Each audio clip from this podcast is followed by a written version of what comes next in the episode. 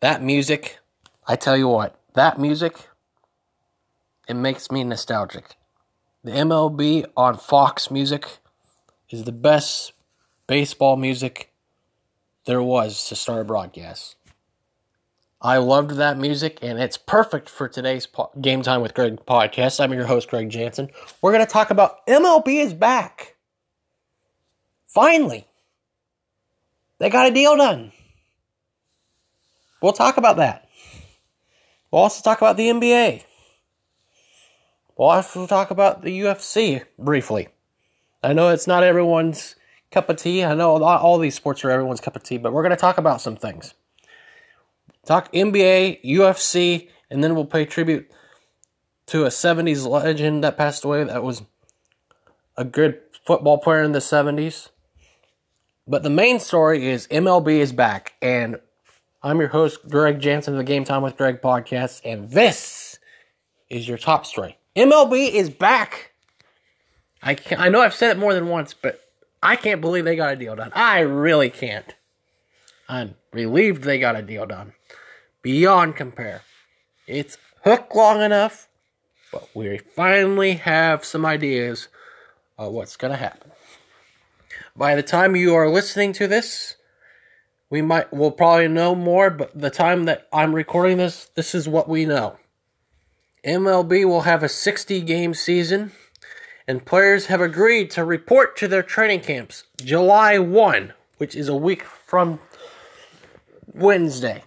And it will be, like I said, a 60 game season, and there have the health and safety hurdles have been cleared as we will have a season as the regular injured list for the season will be 10 games and the MLB is expected to institute a special COVID-19 related injury list for players who test positive and that will take a specific amount of games. We don't know how long they'll spend it on the injured list, but we will have a season.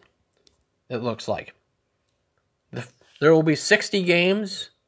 For example, there will be 40 games against the division, and then 20 against an interleague opponent, but with their geographic concepts. So basically, if you're a Yankees fan, you'll face your division rivals, the Red Sox, the Orioles, the Blue Jays, the Rays. You'll face them 10 times. Then you'll face four times the Mets, the Marlins, the Braves, the Phillies, and the reigning World Series champion Washington Nationals. Now think about how fun this will be. Like when the Phillies play the Yankees, even though there'll probably be no fans for these games, Joe Girardi returning to the Yankee Stadium with his players like Bryce Harper and JT Realmuto in his return. Wouldn't that be a great way to start the season? Phillies and Yankees at Yankee Stadium. Bryce Harper at Yankees Stadium with Joe Girardi, the Yankees manager. Then you will have like the AL West versus the NL West. The Astro, the Dodgers could have revenge on their mind with the Astros. You know who lucked out with this pandemic was the Astros. No one's gonna boo them. There's heavy chance that baseball does not want brawls to happen and all that certain stuff because people are going to want to go after the Astros about how they lied and lied and lied and lied and lied and lied and lied and lied and lied and lied. Nobody got luckier than them. But hey, we're going to have a season. Other I mean, this is all going to be interesting to watch unfold. Some of the rule changes that will be implemented for 2020. I'm going to be honest with you, I'm not a fan of most of these, but hey, I'm just a host of a podcast, and that's just how I am. We're going to have DH in both leagues, not just the American League, but the National League. Take out strategy, but I understand it for this standpoint. I really do, because you want your pitchers to be healthy and you want to protect them. But I'll admit I'll miss seeing Adam Wainwright come to uh, to the plate with his music. The Cardinals have my team; they have good hitting pitchers. Some of these teams have good hitting pitchers, so I'm gonna miss that. And I understand that you want games not to go forever because you only have 60 games, but I don't like this one more than anything. Having a runner at second base to start extra innings. I don't like that at all. I mean, that's just. I mean, if the run scores, it's going to be an under to run, but like an error. But come on, that's just ridiculous to me. And no limits on position players pitching. Okay, fine, whatever. Pitchers can have a wet rag in their pocket as a substitute for licking their fingers. Okay, then. And a three batter minimum still stands. I don't like that one. I said that before. I've said this to many people. I don't like that ruling at all either because you're taking the strategy out of the game. I mean, the Cardinals wouldn't have won their 2011 World Series that way. Bruce Bochy wouldn't have won his World Series that way. Managers manage their bullpen for a certain way, and they wouldn't have won their World Series that way because of how they did things. It's all about strategy how to get one up on someone. But now, if it's three straight lefties, you that's what you're gonna do. That's just the way baseball's doing things right now. And with that, I just don't. I'm just not a fan of it, but I understand we're just trying to protect the pitchers. We're trying to protect all people involved. And okay, I mean, they have the best entrance, but I, I don't like the three batter minimum. I don't like the DH in both leagues. I understand it, though, in this case, but I don't like the extra innings runner start at second base. I really don't like that, but I understand that too. Because you don't want the game to go until the 19th inning and a team go from, for example, from Pittsburgh and then the next night playing Minnesota. But baseball will be here. Will be here. We'll get to see finally what Gerrit Cole looks like in a Yankees uniform.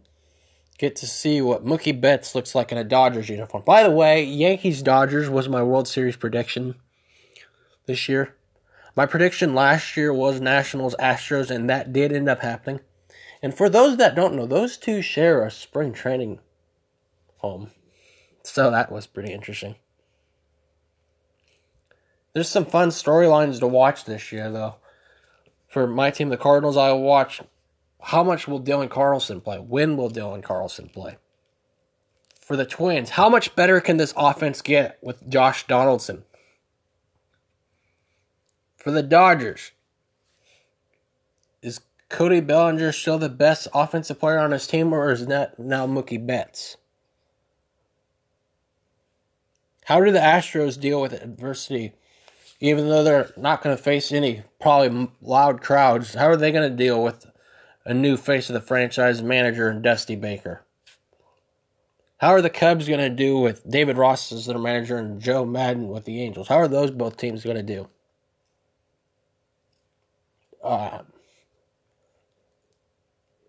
How are the Rays going to do with the Yankees? Because I think both teams have excellent pitching staffs.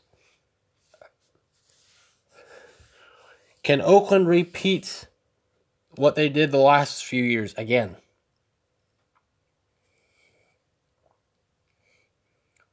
What will Joe Girardi's Phillies be like? I know I've mentioned the Phillies several times. Don't think for a second I'm a Phillies fan because I'm not. I've always liked Joe Girardi. I just find that interesting.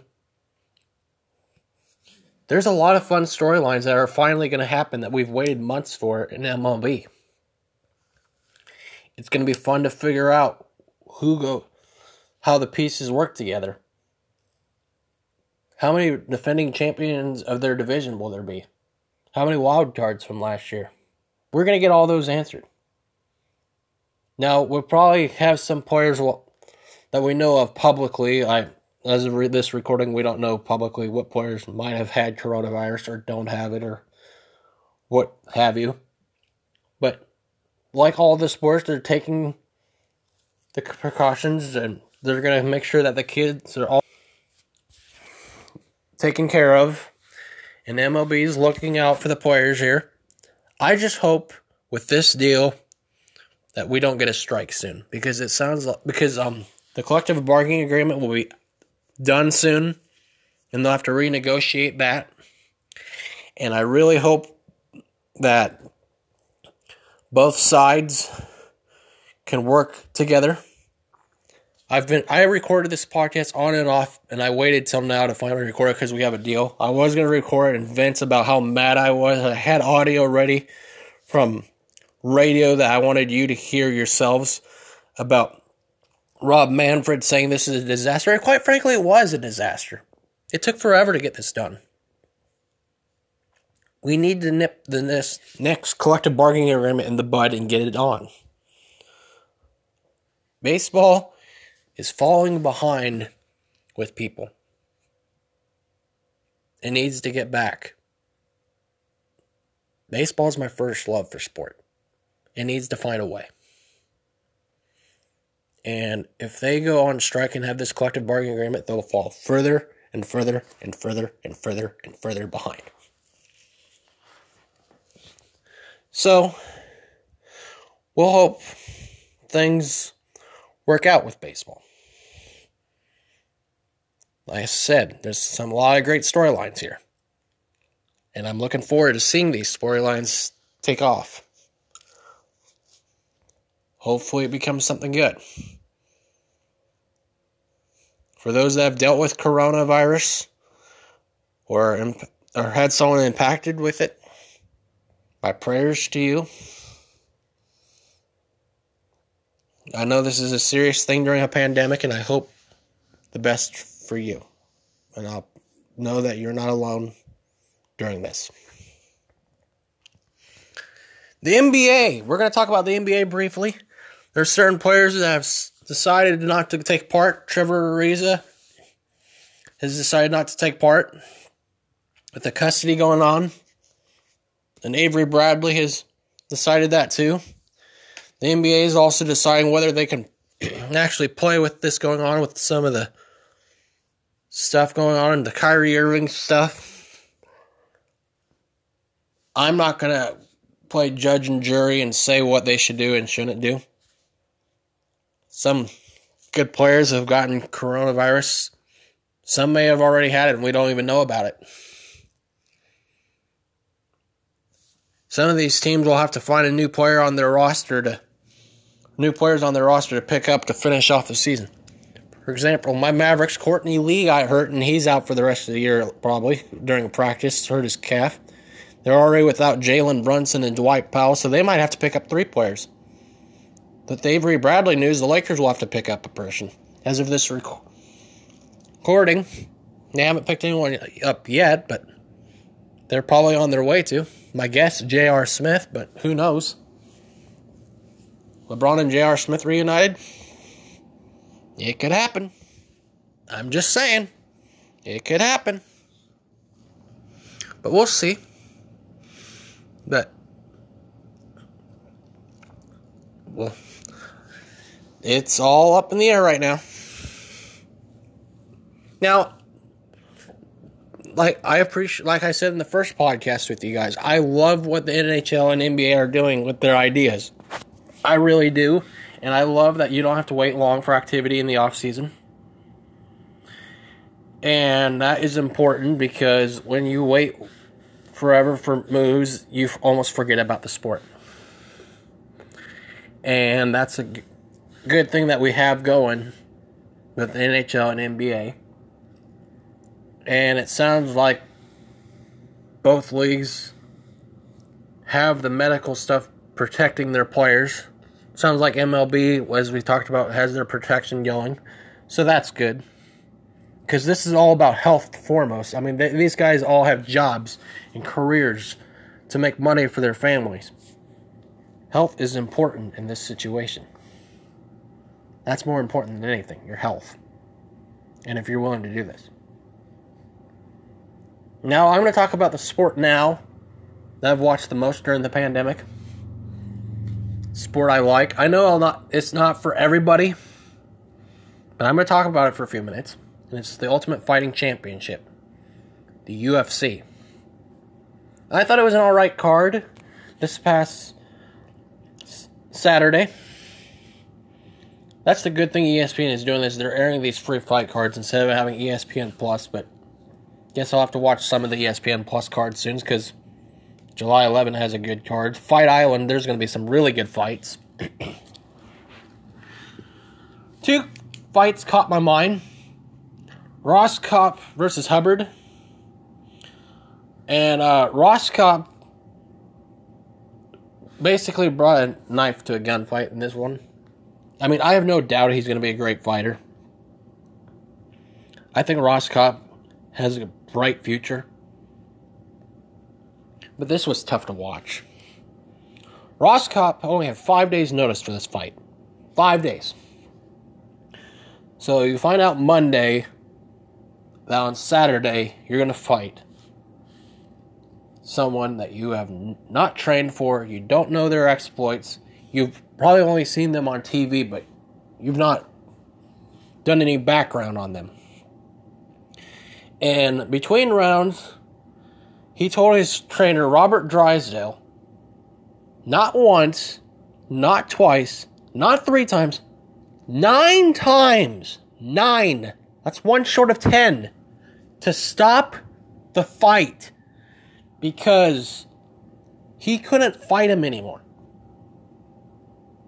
And that's just made me mad. His trainer kept saying to him, You got this. You got this. You're good. But Rohskopf said no, he didn't. And he went and, tr- and he finally got the doctor to stop it. And he did. Thank the Lord. And it was a doctor stoppage flight. And Hubbard ended up in the win column. And that is what it had to take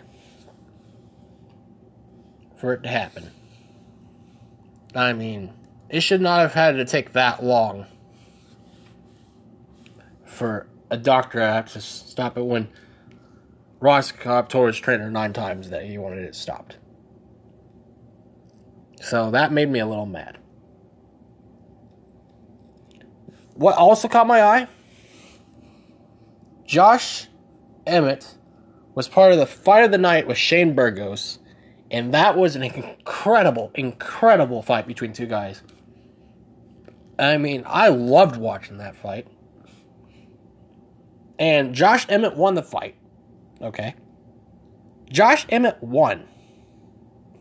And here's what happened Josh Emmett in that fight suffered a complete tear of the ACL in this fight, along with a partial MCL tear, focal implant fracture of his femur, and damaged cartilage and swelling in his knee.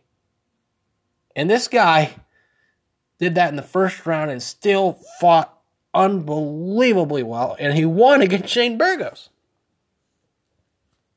That is just an incredible, incredible performance. I just was amazed watching that. It just blew my mind. I was like, how is he doing this? Because you saw, I saw him in there. He was gimpy the final two rounds. They're like, how is he getting power with his legs, with his knees? But he found a way.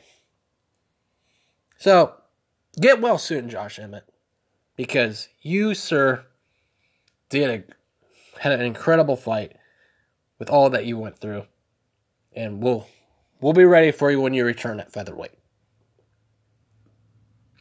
So, anyways, I talked about the UFC. I I'm going to talk about MMA every once in a while, mixed martial arts, guys.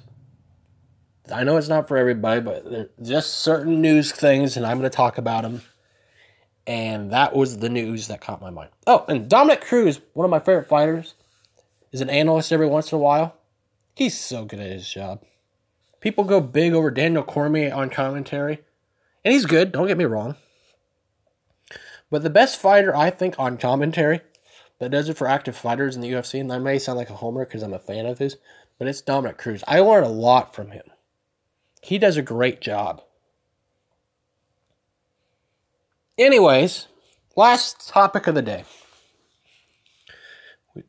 Jim Kiick passed away this past weekend. Jim Kiick lived to be 73 years old. And I know people probably listening to this go, oh, he's just saying it because it's a Dolphins guy that passed away. That could be furthest from the truth. But let me tell you something The Dolphins have lost a lot of legends from the 70s team the last while. They lost Don Strock. They lost Jim Langer. They lost Nick Buoniconti. They lost the greatest coach in franchise history, Don Shula. And now Jim Kiick passed away. Jim Kiick had early stages of dementia, suffered it three years ago. His daughter was Allie Kiick, who's a tennis pro. Let me tell you a little bit about Jim Kiick. Jim Kiick was a running back for the Dolphins, along with Larry Csonka and Mercury Morris. It was those three that were their running backs in the 70s that led them to their two Super Bowl wins. When I talked about in my first podcast that the Dolphins are the only team that have won a championship, I meant in my lifetime. But those three were part of the best backfield in the 70s for football. Larry Csonka, the Hall of Famer, Mercury Morris, who had a very solid career, and Jim Kiick, who had a very solid career. He's fourth all time in team history in rushing yards. He was number 21. He had a amazing hair. I mean, if you look it up, you'll see it. His hair was something else. He and Nick and uh, Larry Csonka were nicknamed Butch Cassidy and the Sundance Kid. He was a very good player. He went to college at Wyoming. If you ever want to watch a a football life from NFL Network, one of the good ones to watch, and I'm not just saying it because it's my team, but um, I watch all of them. I think they're always really good what they do.